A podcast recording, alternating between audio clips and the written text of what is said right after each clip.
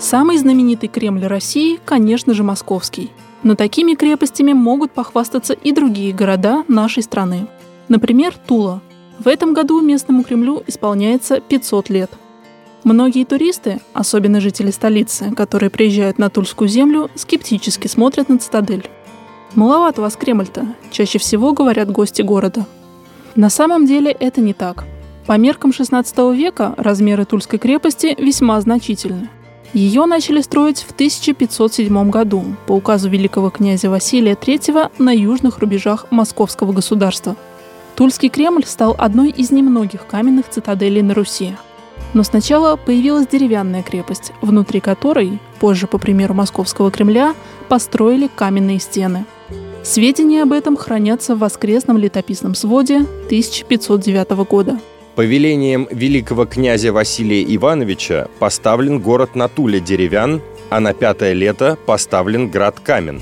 Такой оборонительный объект здесь появился неспроста, рассказывает ведущий специалист музея «Тульский Кремль» Константин Ласкин. Здесь была стопроцентно пограничная территория, причем буквально за пару лет до начала строительства нашей крепости вот эти земли перешли из-под власти князей рязанских под власть князей московских. И Василий III с помощью будущей на тот момент крепости решает укрепить здесь свою власть и плюс к этому решить еще и внешнеполитические проблемы. Дело в том, что в 1507 году начинаются набеги крымских татар на московские земли. Я имею в виду набеги такие регулярные, постоянные. И, как показала практика, вот татарская угроза, она была актуальна даже не несколько десятилетий, а почти 200 лет. И плюс к этому Тульский Кремль должен был служить форпостом в случае проблем с нашими западными соседями. Страна у нас была в то время покомпактнее, и границы с Великим княжеством Литовским находились совсем недалеко, а спорные территории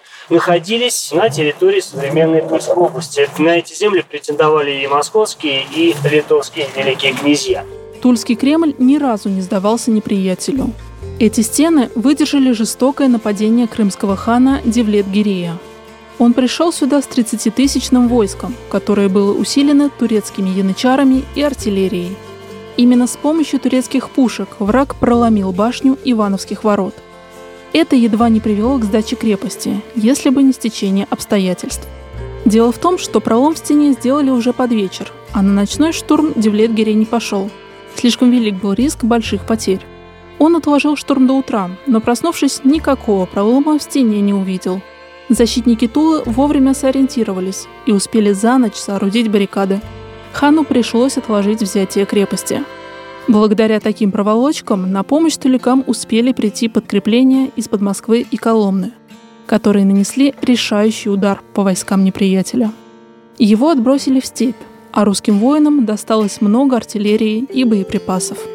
Об этом противостоянии мало известно, но все же оно имеет ключевое значение в истории, объясняет Константин Ласкин. Вот эта победа не очень растиражирована, потому что, как правило, в учебниках истории под 1552 годом значится взятие Казани. Но на самом деле все эти события очень плотно связаны, потому что благодаря тому, что Девлет-Гирей потерпел поражение, был выведен из политической игры, это облегчило задачу Ивана Грозного, потому что именно крымские ханы были очень значительными, очень сильными союзниками Казани. И в конце концов, в 1552 году Иван Грозный поставил такую очень жирную точку в долгой казанской истории, которая длилась несколько десятилетий. Тульская крепость держала оборону не только против иноземных врагов. В 17 веке в городе было много преступников и бунтарей. Тут воровали против государя, жили государственные изменники и поддерживали Лжедмитрия I и Лжедмитрия II. Именно поэтому в 1607 году город осаждал московский царь Василий Шуйский. Все лето и начало осени здесь оборонялись сторонники Лжедмитрия II под руководством Ивана Болотникова. Осадой руководил сам Шуйский, но долгое время он не мог взять город. Бунтовщики, а их тут была целая армия, довольно комфортно себя чувствовали и отбивали все штурмы. На руку царю сыграло необычное расположение крепости. Тульский Кремль построен в низком болотистом месте, в пойме реки Упы. По подсказке одного из своих дворян, Шуйский приказал запрудить водоем. Чуть ниже по течению появилась плотина, а вода стала подниматься. Так погибло все продовольствие и боевые запасы. В городе начался голод и дезертирство. Бунтовщики решили пойти на сделку с царем. Они предложили сдать крепость в обмен на помилование самих себя. Шуйский, разумеется, согласился на такие условия, но после капитуляции ни о каком помиловании речи уже не шло. Зачинщиков казнили, а Ивана Болотникова отправили на каторгу под Архангельск. Там через год его слепили и утопили в проруби.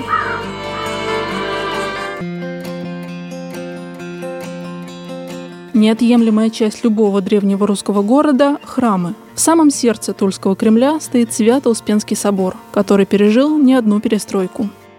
В нем сохранились древние настенные росписи и большой семиярусный иконостас. Рядом с храмом – колокольня. Она тоже пережила несколько преобразований. Новое сооружение было открыто в 2014 году. Ее предшественница сгорела в 1936 году. Разумеется, в советские годы колокольню восстанавливать никто не стал. Заново построенная колокольня практически не отличается от своей старой версии.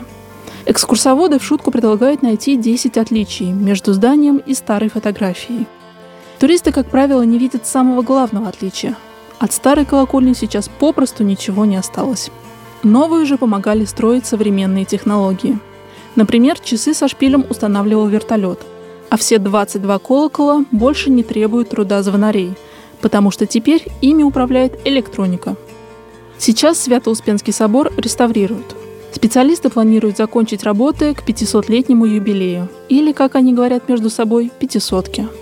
Как начали восстанавливать храм, рассказал его настоятель, отец Сергий. Наш Успенский собор повторил судьбу многих храмов нашего Отечества в послереволюционный период. В 1930 году был официально закрыт, поруган, исчезли святыни и реликвии. В 1990 году здание храма было передано епархии в пользование. Здесь начались богослужения. А в 2006 году произошло осыпание фресок. И вот по просьбе прихода наш владыка митрополит дал благословение приостановить здесь богослужение до окончания реставрации. Сейчас здесь идет реставрация, которая проходит профессионально, вдумчиво, с любовью. И поэтому имеем мы не робкую надежду, а твердую уверенность, что этот храм предстанет в былом величии, в своем благолепном виде и будет удивлять и радовать и жителей Тулы, и всех гостей своим видом.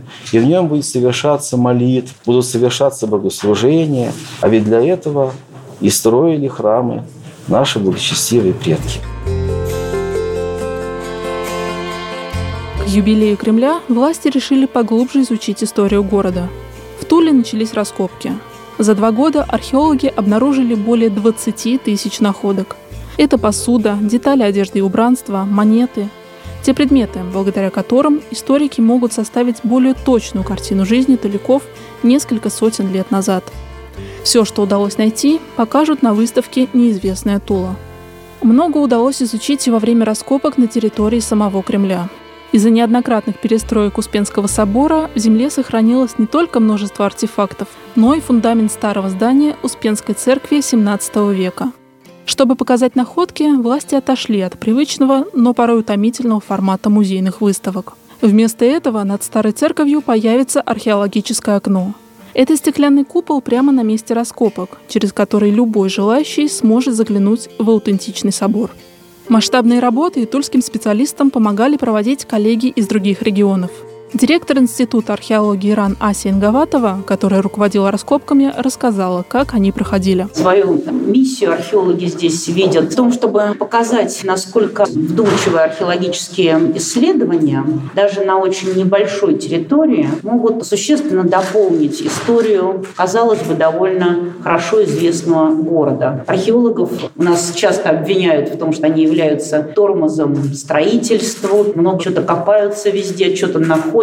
И без показа того, что найдено, и насколько эти вещи бывают и неожиданными, и интересными, очень сложно рассказать, да, так сказать, зачем археология нужна для общества. По-настоящему это очень сложная задача, она состоит из очень многих пунктов, которые все должны сойтись вместе. Поскольку основная задача у нас была связана с исследованиями Успенского собора, первого каменного здания на территории Тульского Кремля XVII века, значит, помимо этого археологи, конечно, находят массу всего сопутствующего. На очень небольшой территории, проведенные институтом тщательные раскопки, дают возможность фактически реконструировать жизнь людей на этой территории, начиная с каменного века. Иногда небольшие даже находки могут очень всерьез заставить задуматься историков-археологов.